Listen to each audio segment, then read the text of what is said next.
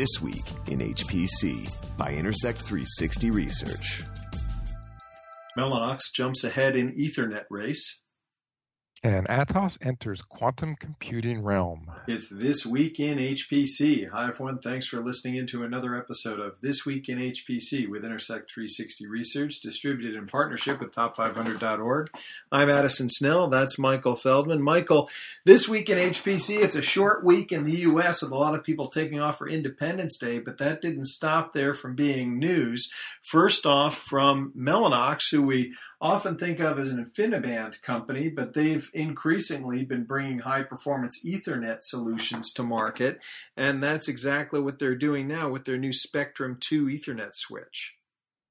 Right, it's a, a new switch and it brings 200 gigabit and even 400 gigabit Ethernet uh, switching into uh, into the industry.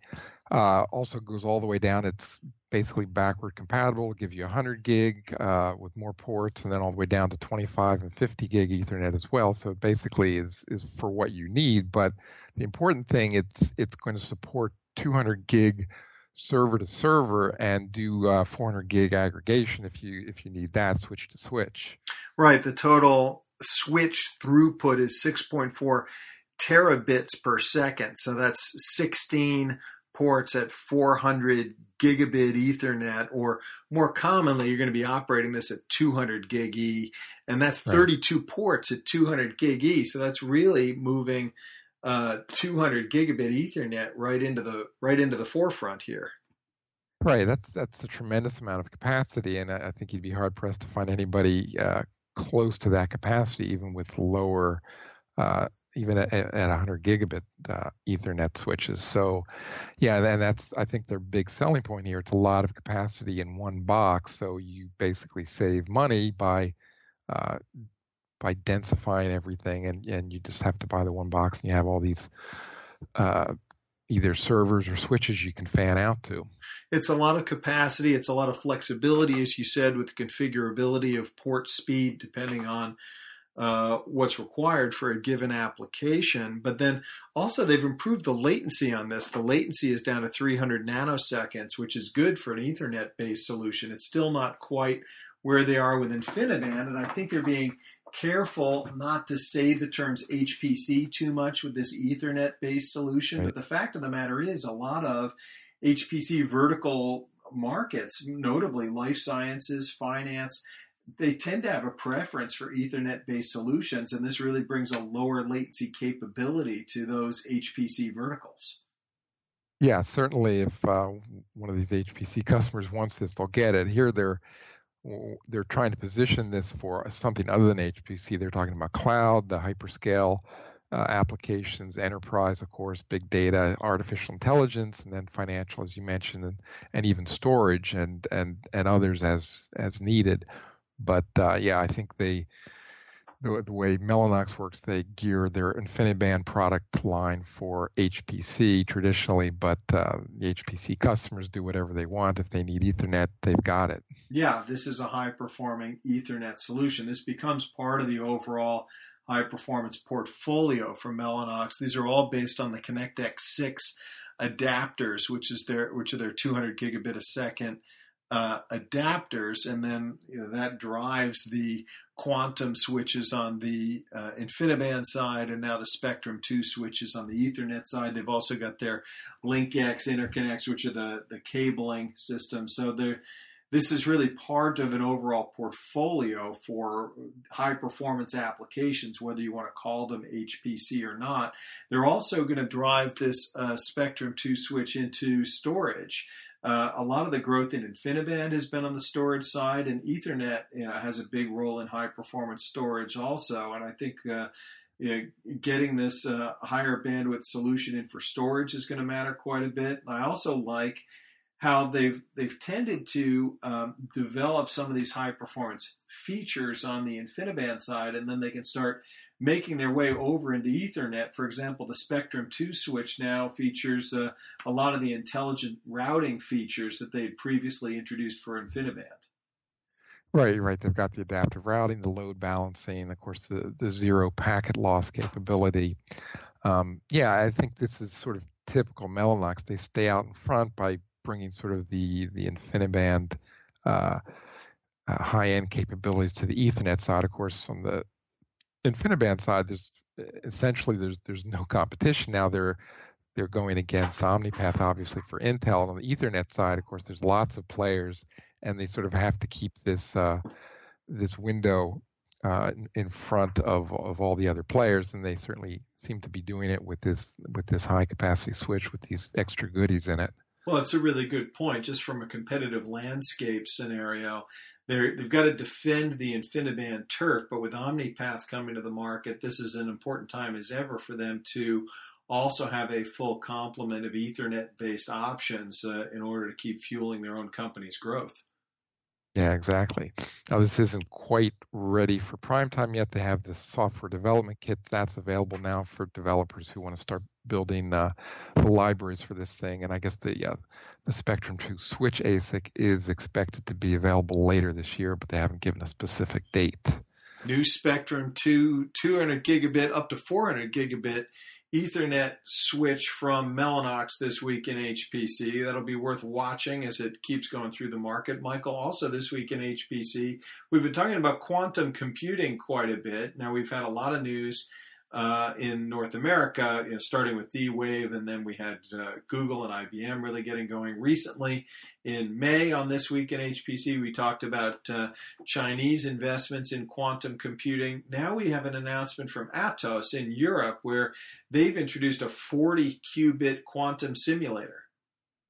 Yeah, it's sort of interesting development there. Now, Atos is not known for building quantum computers or even getting into that field, but here they've they've built something that's going to be very useful for developers and and researchers in this area as we see uh, as we get close to the to the time where actual universal quantum computers are going to be in the field. Um, and we already see some of that from from IBM and uh, Google. They've got these prototype systems that people are actually using now. So this is a simulator, so it's run on conventional hardware. Now Atos is a little bit cagey about what that hardware is about. They're they're they've talked about there's some special componentry in there that that uh, makes this all possible, but it's basically on on an enterprise server or servers that they're doing this. So it's just conventional stuff for the most part. I, I, I sort of get the impression maybe there's some FPGAs in there somewhere.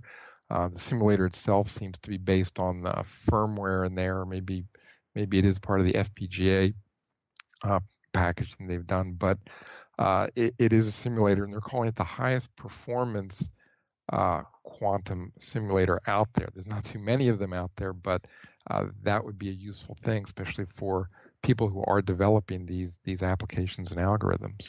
Right. You explore some of these topics in your story on top500.org. The machine itself is called the Atos Quantum Learning Machine, or or QLM, and it has its own language, the Atos Quantum Assembly language for people to develop. And and as you say, it's it's designed on conventional hardware. This is not a quantum supercomputer in of itself. It is built on uh, conventional supercomputing hardware, which the company says is an ultra compact supercomputer with specific hardware components to accelerate quantum calculations, which can eventually be replaced by quantum accelerators. So this is a development machine, and I think what we're looking at here is is really the backdrop to me is where is the European plan for quantum computing because uh, a big uh, application area they call out of, of, concern is quantum cryptography. And I think they're looking at, well, if, the US has quantum crypto-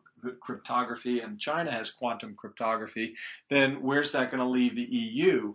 And uh, this throws down the gauntlet in a sense of, uh, of, of starting to say this is an area where the where Europe has to keep up with the rest of the world.